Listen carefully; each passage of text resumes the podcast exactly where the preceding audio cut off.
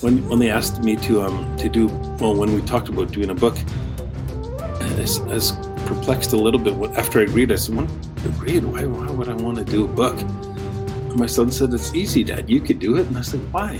What do you mean?" He said, "It's Star Wars." He said, "It's the um the evil empire, the George." Canada against the Georges and Tsleil-Waututh Nation. Yeah, I guess.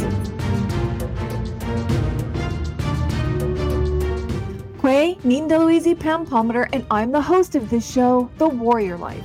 I'm a lawyer, professor, author, and activist from Eel River Bar First Nation, whose motto is Education for Action on Indigenous Rights, Social Justice, and Protecting the Planet. And on this podcast, you're going to get an education of a different kind one that's enriched by the cultures, insights, and experiences of Indigenous activists, land defenders, and water protectors on the ground, as well as all of the activists, artists, lawyers, academics, and leaders of all kinds who are on the front lines of Indigenous resistance, resurgence, and revitalization.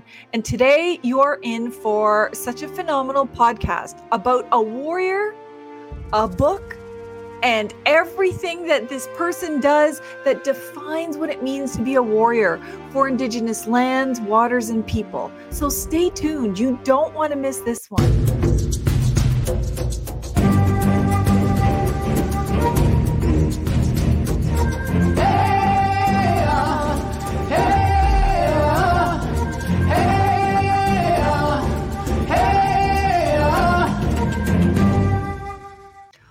Welcome back, Warriors. I'm so excited for this new season of Warrior Life podcast. And of course, I had to invite my dear warrior brother and friend back to this podcast.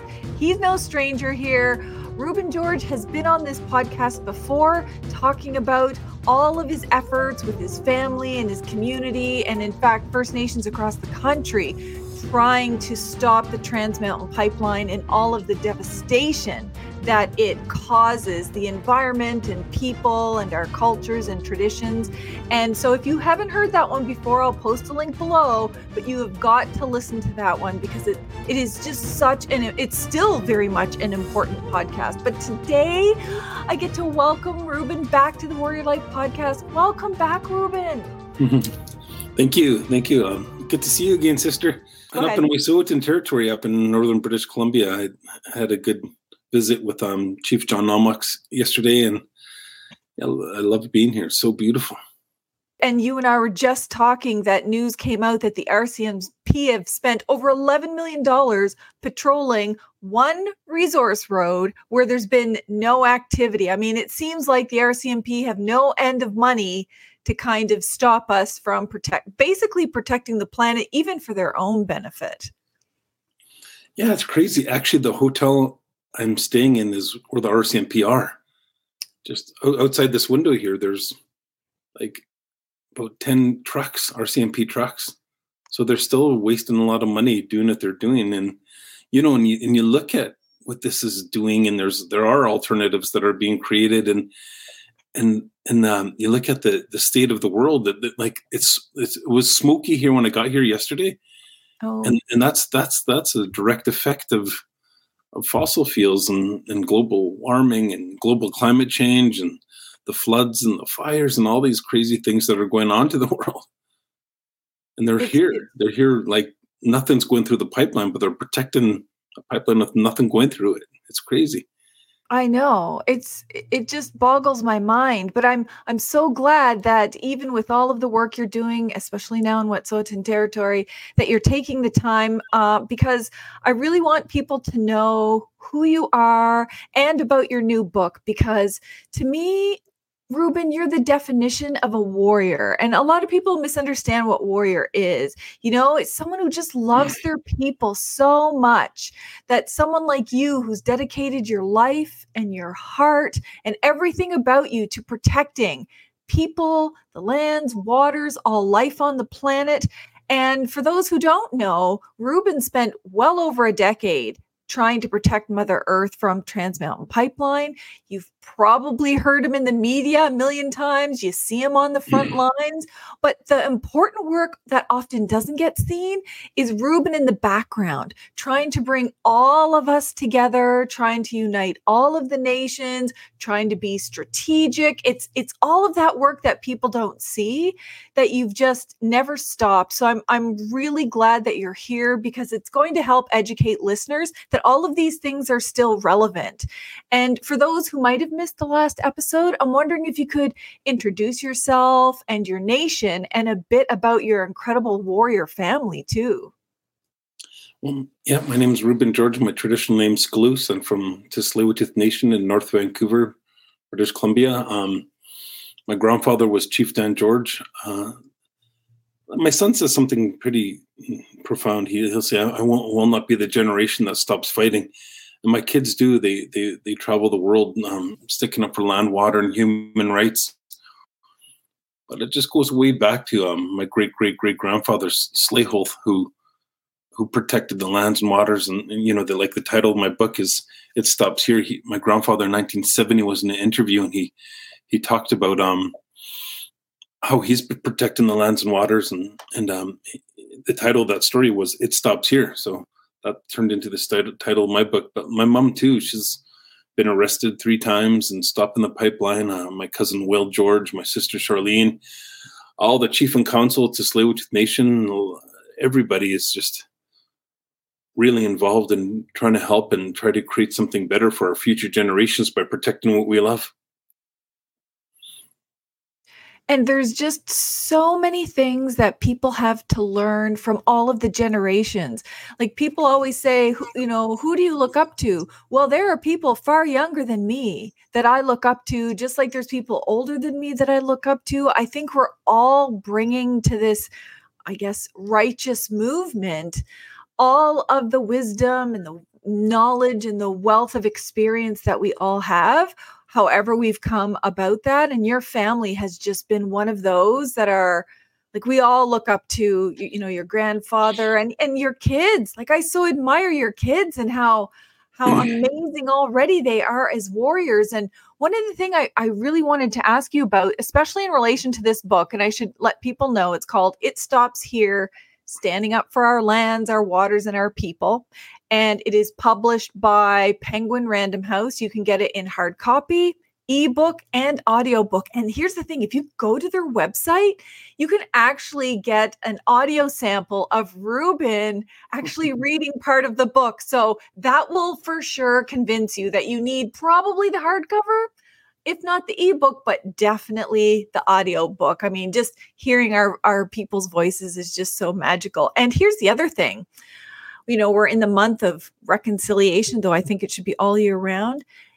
There are indigenous owned bookstores across the country. So you can support those indigenous owned bookstores like massybooks.com, for example, um, and get your book there so that we're we're doing multiple supporting we're supporting all of the warriors in the book we're supporting the author we're supporting the indigenous book but I guess my question really is is you are doing so much. I never know how you have time to do all of this stuff.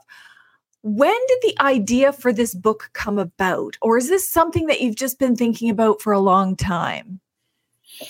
no, um, three years ago. That's how long it took.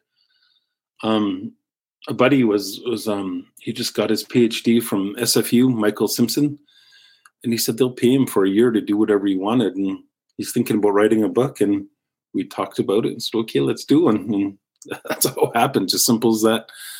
Um, yeah, it's, it's a weird thing. Um, sort of surreal still. Like, I think um, we hit number five in the bestsellers in Canada for nonfiction. So that's sort of surreal. Not sort of, it is surreal to me and, but unflattering. And, um, but it's, yeah, it's exciting. Just simple like that. It, it just a question. We, in a discussion, we said, okay, let's do it.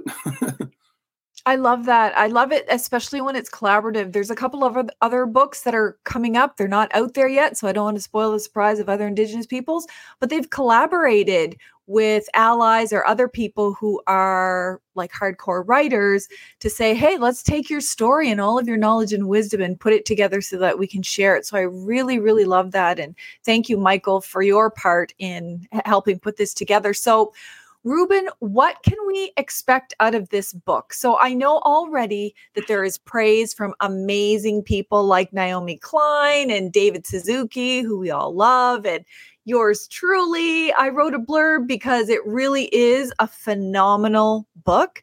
What can people expect out of it? What are some of the things that you cover?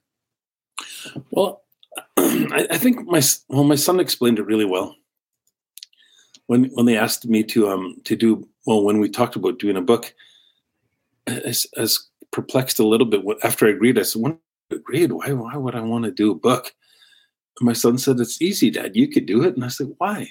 What do you mean? He said it's Star Wars. He said it's the um the evil empire the George, Canada against the Georges and Tsleil-Waututh nation. I said yeah I guess that makes sense. So that's what we did. But um it doesn't start there. Like I'm, I'm really flattered by all the things that you said, but you know, and, and when I think about myself, I'm not even a good example about how to be. I think I, I teach that in, in, the ceremonies that I run. You know, um, you know, we're all we're always striving to be better, but where we come from is, is could be pretty dark place by the residential schools and the colonization that happened. When I was a kid. Almost everybody drank or did drugs that was over 15 and um and it was it was a really hard place to be. There's a lot of when when there's drugs and alcohol there's a lot of trauma and i wasn't immune to it. And um and and then and through my um younger days i you know i, I wasn't a good person. I, I was violent and i was really disrespectful to you know i and, and for a long time i i was a prisoner of of the trauma than a prisoner of the trauma i created. And um and and it was it was hard it was really hard. Even even in my healing it was hard. And and i still wasn't a good role model in, in the first 15 years i think of being sober. I couldn't pull things together but through a lot of therapy. I've been to treatment three times. You know i i um i um been i still go to therapy once in a while. And but most important thing that helped me was our ceremonies. Um, what i found and what i do and what i teach is is that when I'm saying as a prisoner of the trauma, like if if I look at it, you know, love has a spirit, and um, every single culture around the world, they honor the love when two people come together. That spirit's born, and they honor that love, and they do a ceremony, and they call it marriage, and and um, that's that's that's a beautiful thing. But trauma has a spirit. So what happened to me when I was a kid, all those horrible things, it created a spirit of trauma, whether it was physical, mental, emotional abuse, whatever it was and that that's what kept me as a prisoner because it wasn't dealt with it's the spirit of it in, in our in our society that we live in today where we look at mental emotional and physical trauma and how to deal with it but it, it, we're not taught how to deal with this the spiritual trauma. So that's what i did. You know I, I really looked at that and it was like an open wound on my arm and i needed stitches maybe and i needed band-aid and i needed antibiotics maybe but i healed it. I healed it in ceremony. And and and um, it scarred that trauma. It healed and scarred, and and I, I was no longer prisoner of that that trauma anymore, and because I forgave, I really forgave and, and, and, found freedom, and you know I could breathe, and, and the same thing for the bad things that I did. I wasn't I wasn't a good person. I wasn't a good person at all. You know I I, I did a lot of menses and, and what I did, but I really sincerely apologized to everybody who I could and and my kids and my mom and, and, during my addiction was was a really bad time and and but then I found some freedom there too. You know, looking for looking and seeking and finding forgiveness and and and so, you know, the, the one of the bigger problems was the, the fighting with men all the time, and and I and I healed that, and, and but what I didn't stop is is the fighting, and but now I fight for goodness mm. I fight for protection of women. I fight for the protection of our land and our water and people and men. You know, I'm diligent at what I do. I, I run ceremony once a week. And and for anybody, anybody who wants to come, you know, our, my doors are open. And then I then I even look at my mom and what she's been through in residential school. She witnessed kids get murdered. She she all the sexual abuse and all that she's been through. Despite all that, she did her healing. And come to my house and you come to my ceremony, she'll she'll tell, every, tell everybody, no matter what nationality or what you look like, what nation you are, she'll say, "Call me Ta," and that that means that means um grandmother. Call me grandmother, and I'll help you, and I'll pray with you, and she does. She really helps a lot of people, and my my kids are the same. You know, they they went through a really hard spell themselves, and, and the community they live in the, in the, in the United States. There was there was like 24 kids died in one year, and it started with a, a school shooting, and it was brutal. It was devastating. So they they lived through trauma, and, you know, and they've been through a lot, and they they did a lot of healing, and and um, but they're the same. They're welcoming in, in our ceremony, and and I think what it comes down to is there's there's a responsibility when you come to ceremony, and you and you feel good. It's like your, your spirit's cleansed and you feel good. And there's a responsibility and this is what i taught i'm taught through the generations of my family. When you feel good you have a responsibility to share that goodness. And that's what we do. That's what the georges do. That's what my family does. They they share that goodness because it's it's um you know it's it's it's healing and, and also what comes out of it when when people come to ceremonies is is is a lot of goodness and what I tell people, I said, you know, when you surrender and you do those, do that work, uh, why not? At the end of the day, why not? Why not love your partner more, or love your kids more, or love your parents more, love anybody more? When you do your healing, you know, we we we break down barriers, and, and I think my mom's amazing at it because mm. the, the racism that she went through in residential school is brutal. It was just brutal, but to come around to every nationality and white people and saying, "Hey, you know what?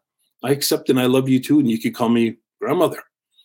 That's that's phenomenal healing. So my book talks about that, and you know I was worried and vulnerable in the beginning, but every every problem that I faced throughout my life, you know, with my addictions or with my trauma or the trauma I created, there there I talk about how ceremony helped, how our cult how, how our culture helped.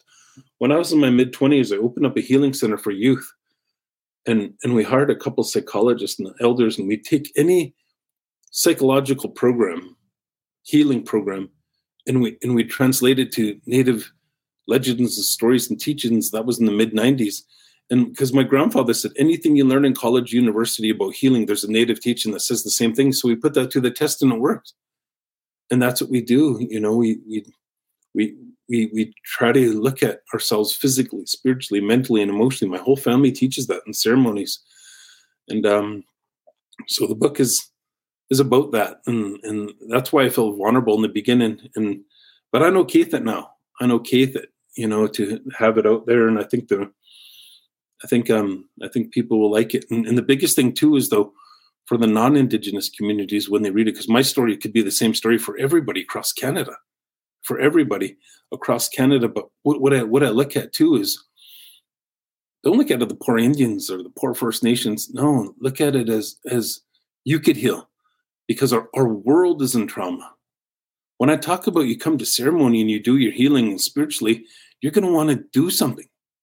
You're going to want to make the life better for your future generations. And our whole world is in trauma with fossil fuels, and it's brutal to see all the devastation that's happening everywhere that we're not prepared for. We're at where they said they, we would be at in 50 years, but it's only been five years. And it's going to get worse. It's not the new norm. It's going to get worse. And and so so what I talk about that. I say, look at your your own spiritual trauma, because that's what I think the world is, is missing genuine spirit. Really missing genuine spirit. The world is, is how, how I see it and how I look at it. That's what I hope the message would be for us. Look for something, find something, be something. And at the end of the day, why not? You'll love everything more. That's what we protect because we love our earth. And why wouldn't we love the earth? Because in ceremony, we're learned to have a reciprocal relationship to the land, water, and air, and the sun, and everything. And that, because those are included in their ceremonies. And every ceremony I've been to around the world, they use fire, earth, water, and sky. Every single ceremony. So it's learning us and teaching us to connect to where we come from. Are those elements? So uh, that's that's a that's my take on the book. well, and and here's the thing. I've talked to lots of our, you know, male warriors and they have similar stories where they want to speak out, they want to write a book, they want to, you know, do whatever it is to help with the cause. And our conversations always tend to go the same, but it's like they've made mistakes or they suffered from addictions or they hurt people in their past. And even though they've tried to make amends for that, you know, p- people, other people obviously carry pain. Um, and they don't have an excuse for what they did, but they feel vulnerable and they worry about whether or not they can share this or speak all of this. And I just keep saying, if you're looking for my opinion, the more our men share these stories and their struggles and all of the effort they put into trying to change and trying to make amends and trying to be good and spread love, it's going to show everybody else. Because if all we see are people in the bright lights and, you know, hold them up as heroes, because, you know, all of our people are heroes to me, and we don't share that we've actually had a difficult journey to get there, that it's not all easy and, and that everybody can do that. I think that's just so important. The the rawness, the honesty, feeling vulnerable that's that's a form of humility you know recognition that n- none of us are perfect but we have this ability to confront that and do it. So it's like decolonizing you know we always talk about decolonization. Well the hardest part is decolonizing ourselves right? Like responding to the trauma that colonization imposed on us and then responding to how we reacted to that or might have hurt people from all of those things. So i think if anything that's going to be the center part of your book or it was for me when i was reading it just the the honesty and holding yourself as a man out there as being vulnerable. Do you think do you think that this is going to like other men especially young men will hear their story in in your book? I hope so. I hope so. And another weird thing about writing the book and looking at it is i'm not that anymore I'm not I'm not I'm not an abusive person. I'm not a violent person. I'm not I'm not that. And and the other side is I'm I'm, I'm not that person that was abused. The mm. physical, emotional, sexual abuse, all those things. I'm not. I'm, I'm I'm I'm healed from those things. Not to say that if anyone needs healing, I, I won't won't heal them because I do. I'm willing to. And and um and but I think I think that was strange, is to s- see that out there again you know, and I, and I was worried about actually talking about it again, but I'm not. I'm not. I, I feel I feel okay, and and and like I said, like there's genuine freedom. There's really, really freedom in forgiving, really forgiving, and, and there's real freedom in in saying sorry, you know, and and and and, and working towards it because, you know, at the other end of it, when when spirit touches you in ceremony, you're going to want to do something about it. You know, like I said, I, I went to treatment three times a whole year. Not that I fell off and started drinking again. I just said, "Geez, I need more healing." I went. I went to. I went back then. Um, you could see a, a, a psychologist for a year almost. I did once a week. I did you know and even aa I, I, I, should go more and support the the way i was helped.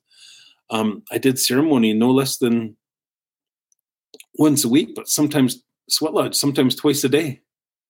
And and and um it and for the first couple of years and consistently I, have been going once a week this the last 30 years. And um so i you know i i hope so. I hope so and and everybody though. Like i said it's it's a message for everybody because our, like i said our world is in trauma. Mm-hmm. and, and and and how we look at it is is is is selfish in a way because as a in general globally because it, if it's not in our backyard we don't care. But it is. It's everywhere. It's affecting everything. And and like i said we have the technology to to create change. And so that's what i really hope for you know and and you know there's other ceremonies that we're going to open people up to you know, like I, I, mentioned the end of the book, like psychedelic healing. I, I, never ever thought I'd do it. I did. I went to peyote ceremonies as a, part of my Sundance. Um, one of the chiefs was a couple of the chiefs would run peyote ceremonies, so I've been to a couple, but it, it, just wasn't for me. And but even even that's a big part of the healing process that I'm involved in now. And and um yeah, that's what I hope for. Well, I think about all of the ways in which we can learn from your book and like your work in general, obviously, but your book. So someone could come to this book not having known you, they could be from a different country or something. And there's this whole personal journey. Um, you know, I think, you know, it stops here. You can stop being the person that hurts, or you can stop being the person who who felt all this trauma. And then I think about the earth we can stop doing the thing. Like we literally all collectively have the power, you know, political will missing here. But if you think of all the countries around the world that literally have the power to stop what we're doing, to actually look and say, hey, the science and indigenous science says this is what's going to happen if we keep doing X. We could stop doing X. There's so many other alternatives. And that's what really gets me. And I'm wondering, like, what you think what do you think Canadians would get out of this book in the sense of this call to action to do better to save Mother Earth? I think it's necessary um, for Canadians to to create change and open up. You know, one thing I talk about in the book is um, my daughter and my son went to like Tulalip. They they they offered to uh, send our kids to private schools. We tried it. We talked about it, tried it okay. And my son hated it. So we, we took him out, but my daughter thrived. But even at the young age of in elementary school, public school, they say, hey, if you're really smart, you could be a doctor or a lawyer. And then in that private school, they're teaching difference that no, you're going to be a politician, you're going to be really wealthy. And when my daughter graduated at 15, all our 32 classmates also graduated at 15 every single one of them the next year went to university or college. Every single one of them took political science and business. All of them. All of them to be rich and wealthy and run things like your parents. And, and, and, and but we're told what we're to do, what we're capable of doing and what we could do in, in our ceremonies. I'm failing if I'm not teaching people to surpass me. And I'm happy to say that a lot of people are. My kids are the people I do ceremony, they are surpassing me. They are doing better, and and you know, and, and we're super proud of that. And that's that's what we teach. But we're we're stuck in our silos of of the community we live in. Like they, they say, the police outside, they're in their silo. They don't hang out with each other. Sports figures hang out with each other, but you know, we we we you know, my grandfather said we live in a longhouse and we know everybody. We love everybody. The whole family's there, the whole community is living there together in longhouse. And he goes, Look at Vancouver. He says, there's like 2000 people in one building and there's six six inches separating you from the person next door to you and you never know them that's that's a sad thing and you know um but we're asleep that's what i'm saying.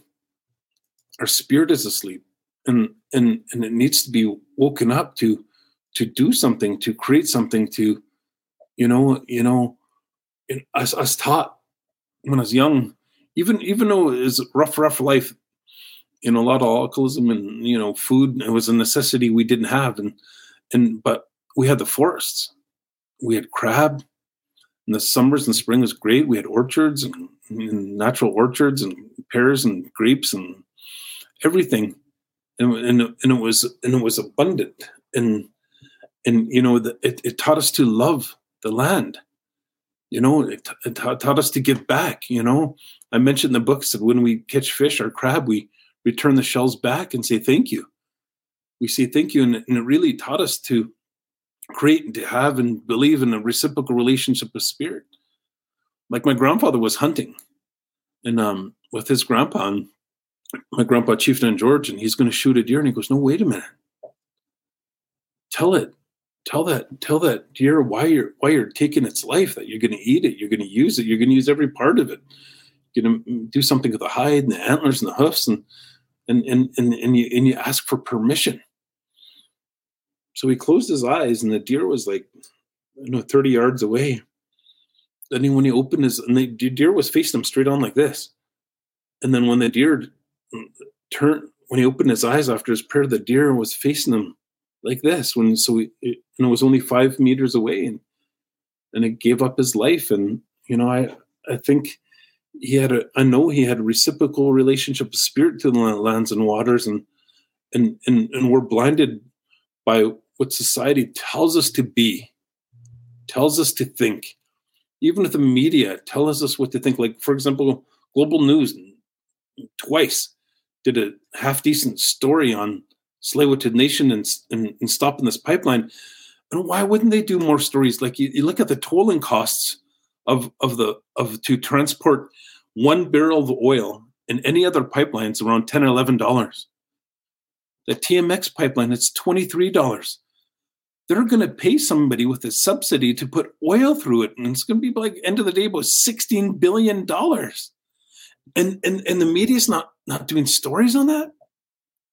They're not doing stories on things like this? So we're told what to think that it's for jobs. Oh, okay, we won't do nothing, but the, the fire's burning down beside my house. Uh, we're, we're not going to do something. Oh, but the floods are closing all the highways and cutting off Canada to the Vancouver to the rest of Canada. Oh, the news says it's okay, and it's not.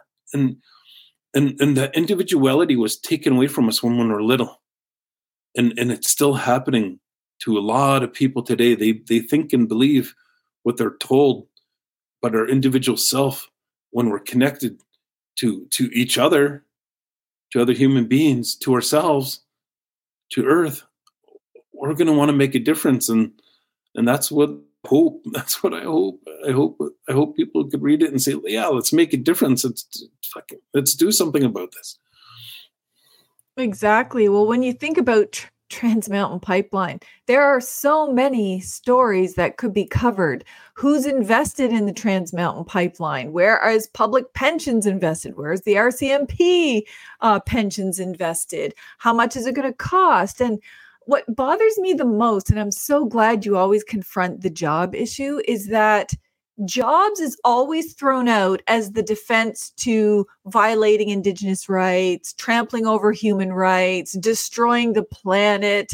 Um, and for the sake of who? Because who gets the money out of it? We all know that these jobs are fairly temporary.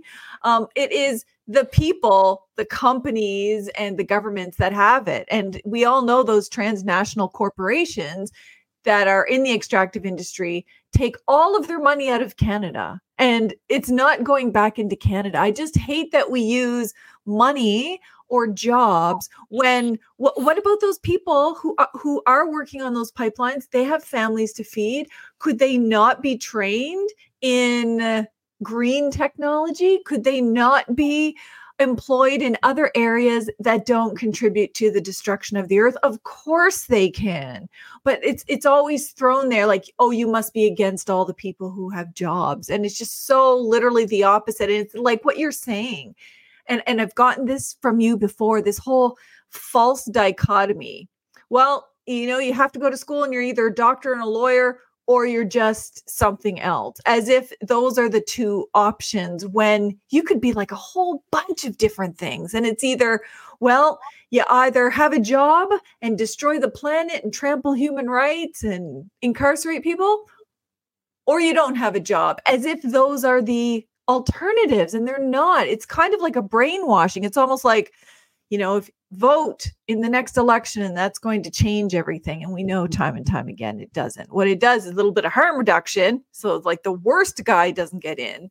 But I, I like how you really confront that. And, I, and I'm wondering what you think about because I'm a big proponent of Canadians listening directly to Indigenous voices and not relying on the Minister of Indian Affairs to say what's good for Native people or a short clip on CBC or CTV or Global or any other news channel that doesn't give context. And so your book, it's like legacy. It's a legacy for all of your kids and grandkids and great grandkids that'll happen, but it's also important information for us that you get it straight from indigenous voices. How important do you think that is that Canadians get to hear directly from the source and not all of the politicization of it? Yeah, exactly. Because it's uh, again, that's what I hope for. I hope for like um, the NGOs that we work with. I mentioned this in the book. It was Rex Weyler, founder of Greenpeace, and Ben West and others. They they wanted to create some allies with some First Nations, and we ended up meeting with them. And long story short, and and one of the elders said, "Well, it's going to be Indigenous led," and they agreed. And Of course, they wanted that, but we we took them to ceremony for six months before we worked on anything, just to show them a little bit about why we're doing what we're doing. And w- when you ask that question, I think it comes down to this for me is like even a simple smudge. Every single culture in the world has some sort of smudge. They like candles or incense, but it's the same thing. That that that candle or incense or smudge represents earth and the flames, the energy, the sun. They represent that. You put two things together, and the spirit's born out of that with intention. A spirit is born out of that with intention, and and and that could be to create change. But what we, we what we're teaching them is is we said, okay, we're using all these elements in our ceremonies, and we're teaching you that, and we're and in the process we taught them. This is why we're connected to the the earth, and the water, and the air, and the sun. This is why we're connected to it because we use it in ceremony. But number one, you can't live without it. You, can't live with dirty water. You, you can't can't live with dirty air. So we, we we created a relationship to it, and that's what we taught them. And, and at the same time, that movement created a community. And and and that, that's what they said. They said we're a community. Thank you. And and and um that was Rex Weyler said that we're a community, and and you know it it, it, it was important. It was important. It's it's not like saying being indigenous led isn't follow our way. It's like follow your way when you connect to your own spirit. What is the right way when you know a better way because your spirit's telling you? You're going to know a better way when you have a reciprocal relationship to land, water, and people, or whatever, and, and everything. Then let, let's then let's work together and then let's do something. And that's what we did. And so that's the way we did it. And I know on Tsleil-Waututh and, and, and over here on the coast, but all the cultures have, have, have different ideas. And, you know, somebody, some, I was on a radio show and they said, Oh, what do you feel about the Mi'kmaq, this and that, and the lobster? And I was like, and I said, you said this and you said this. And I said, Hey, wait a minute. I said that to, to my fight here against the Trans Mountain be presumptuous for me to say something on, on behalf of them and without knowing or talking with somebody from over there, but I support them because it's the right thing. But I said, You, where are you from? She goes, I'm a Viking.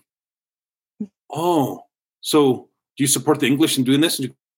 And are you English? And then she goes, No, I'm a Viking. I told you. And I said, Why, why are you doing that to us? Then why are you putting us in the same boat where what we have in common is that we love our lands, waters, and people, and we're going to stand up for that. But that's why we're called First Nations. We're many different nations, but we're the first ones here. And and so you know it takes education, and it takes education, and, and you know from from the other part of it, it's just common sense too. Like I travel the world and I go pray with people, all nationalities. I prayed in the outbacks in Australia and New Zealand, Southeast Asia, I prayed in the jungles in South America, Central America, and and I just went in there with common sense, with respect, simple respect and I was welcomed in their ceremonies, in their houses, in their homes to pray. And it was beautiful, but it was just common sense and respect. And and I think that's some people could be lacking in that sometimes, but we'll teach them. My mom's my mom's could be really, really hard in ceremonies, but she'll be soft and teach them too sometimes. your mom's awesome. I love your whole family. You guys are just so you're the softest hardcore people uh, that I've ever met because they're just everybody's so loving and welcoming, but they are also hardcore standing up for culture and family and lands and the planet and really for everybody. That's the thing I think Canadians misunderstand about Indigenous rights and Indigenous laws and Indigenous sovereignty and all of these things is that we're not just in a little tiny silo saying, oh, we're just going to, you know, protect this one acre of land and we're just going to protect this part of the river because we know the planet doesn't work that way, that it's all connected. And so it really is advocating for the future of all life on the planet and the planet itself. And I really like, I get something new from you every single time. Um, and I, I want people to also understand because sometimes you see something in the media and it's in the media for a while. And then when it's not in the media, sometimes I've had Canadians say, well, the issue is addressed, right? Or, and it's like, no, that's not the case, which is why I often have people keep coming back to my podcast to give updates. So, uh, for example, I've had Ellen Gabriel on this podcast, and she says, here's what's happening to the land. And, you know, we need everyone to come out and support. And then I have her back a year later because it's still not resolved. And, but it's not in the media and it's not in the minds of people. And one of the things, like every time I talk to you, I want people to know Trans Mountain Pipeline, the issue didn't just go away because it's not in the media headlines right now. And I want people to understand that. So could you just tell us briefly where is the Trans Mountain Pipeline? Is is it still going ahead? Is it still operating? Is it still interfering or have First Nations been able to stop it? Well, there's two things that I'm, I'm, I'm primarily working on. The first one is a religious spiritual movement so I did a, um, a ceremony with 12 priests. I went to their church and we prayed. And then, um, and then a week later, they came to my sweat lodge, all of them. And we prayed. And, and, and that's the same thing of, of, of, how we create a community with uh, NGOs. It's, it's, it's, it's the same thing. We did a ceremony together. And, um, then we, and my grandfather would say this, it doesn't matter what you are, if you're longhouse, which we have longhouses here, like in the in the East Coast, and or, or Sweat Lodge, or Catholic, Catholic, Christian, Muslim, Buddhist, Baha'i. He said, doesn't matter. He said, if you're good at those fundamental teachings, we could have a moment together. So that's what we went on. But also, those fundamental teachings are come out to the same thing. If spirit's really touching you in those ceremonies, you're going to want to do something better. And and so um, in the the the when it rains, it's there's a fire ban here, and I go by it. You know, I could have ceremony, but I go by it. Um, but when the when the rain starts again, we're gonna um, do ceremony with some rabbis from the Jewish community, and and we're going to keep moving forward with all these different religious organizations and spiritual organizations that exist here in Vancouver, and we're going to based on our teachings they're, they're those same fundamental teachings love, honor, respect, dignity, compassion, understanding, truth, knowledge, wisdom, bravery, courage. Those are the fundamental teachings. And if they have the same, you know, they're going to want to go by those teachings. And let's, and if that's the case, then let's let's go by those teachings and stop this pipeline that's harming what we love. And then, so that we're we're moving, working on that. But the other thing is the economics of it. It's brutal. Like like I explained, it's going to be sixteen billion dollars additionally, and at the end of the day, the tolling cost, like I said earlier, it's like 11 $10 for any other pipeline to transport one barrel of oil. One barrel, it's going to be about $23. And if I'm wrong, tell me. If Canada's mad at this and saying, oh, you're wrong, tell us. Tell us the truth about what it's going to cost. Tell us. This is what we're estimating. It's going to be $23 uh, to transport. So they're going to pay somebody a subsidy of taxpayers' money to transport that. And then the other thing is, you know, they, they say, I'm afraid that they're going to make a reconciliation deal with First Nations to buy the pipeline. And I'm afraid because it's, to me, it'd be like economic smallpox. And I'm, I'm mm-hmm. afraid for my, my relations because it's a stranded asset. Based on their own estimations, uh, you know, 13 years ago, it, it, would take 20 years to pay off a $7 billion loan or no, seven billion dollar costs to build it. It would take 20 years to pay it off. Now it's 32 billion. It's a stranded asset. So I, even if they say we're going to wipe out the debt and give it to First Nations, it's still not a money making thing that uh, could be disastrous to, for anybody to acquire. And that's the problem with it. It's, it's they're going to wipe out the debt or they're going to subsidize somebody to transport their oil through it, and that's that's that's a that's a brutal. So we're doing campaigns around that. Um. I want to start town hall meetings again and rev things up that way and start to educate people. It's it's more difficult now.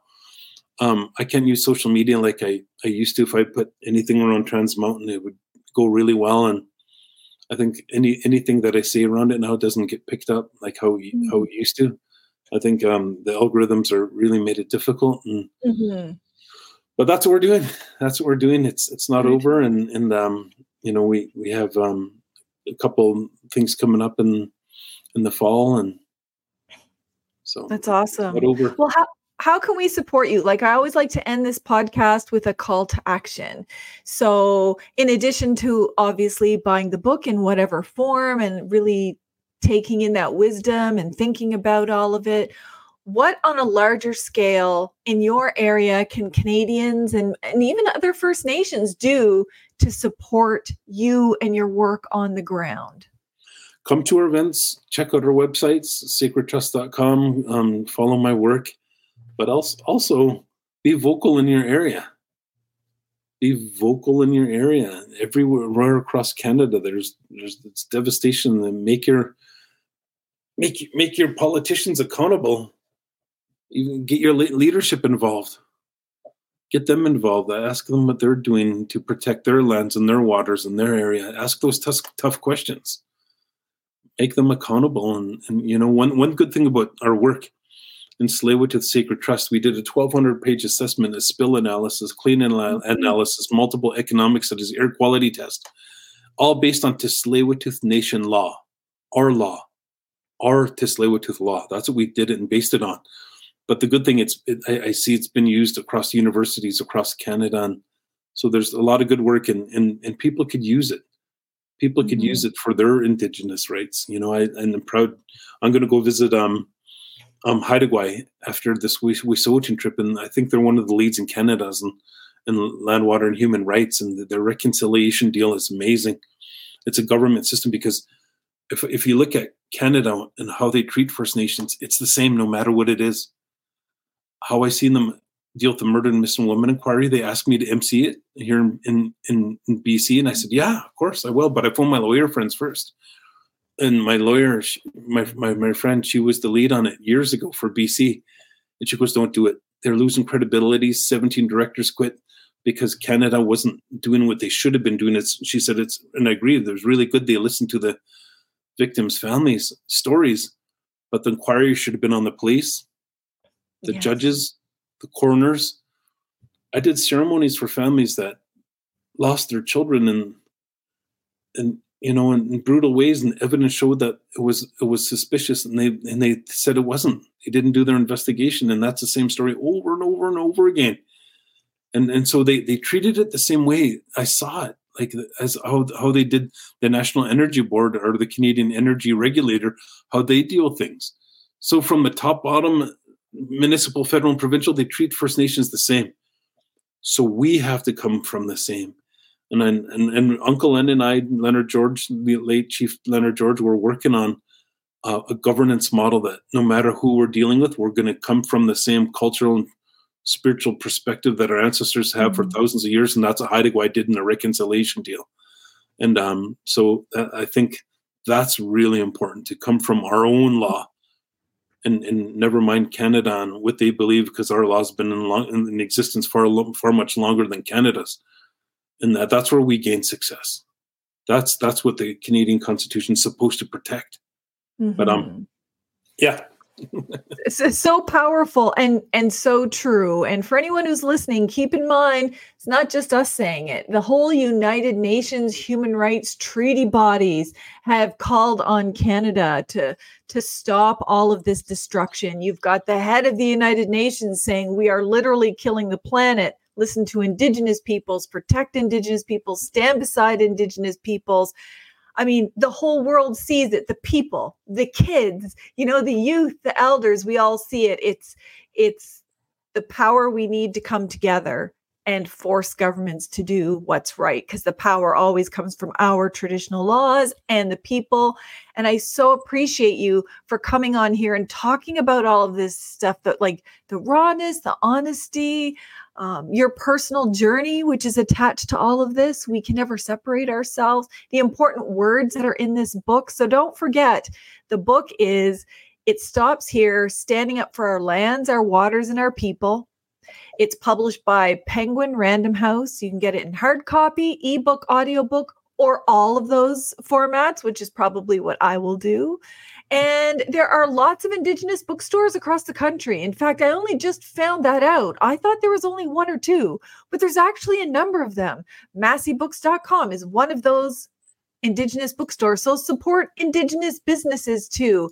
And if you're looking for specific calls to action, things you can do on the ground, whether it be donations or letters or showing up at events or rallies, whatever it is, go to sacredtrust.com follow the Tsleil-Waututh Nation, follow all of these amazing Indigenous activists and warriors on the ground because we can actually counter that algorithm. Because the more you share, comment, like, leave good reviews on Indigenous podcasts or books or YouTube, anything, that spreads it out to more people. So mainstream media may not like sending them around and there's other people within the whole algorithm system who don't but we have the power to actually control that algorithm to some extent so support indigenous peoples everywhere thank you so much for listening listeners and Rueben thank you so much for being here until next time keep living a warrior life Walalia. thank you if you enjoyed this episode, please consider supporting my podcast. Your donations help me keep the Warrior Life podcast open access to everyone and free from those annoying ads. And it's super simple. Just click on the link below to sign up for a Patreon monthly or yearly subscription, or click the links for the Buy Me a Coffee app or the Ko-fi app to make one time contributions. And if you belong to an awesome community group, business, or organization that's committed to Indigenous reconciliation, consider sponsoring an episode or two, or as many as you like. Thank you for helping me lift the voices of Indigenous warriors doing phenomenal things to help make our world a better place.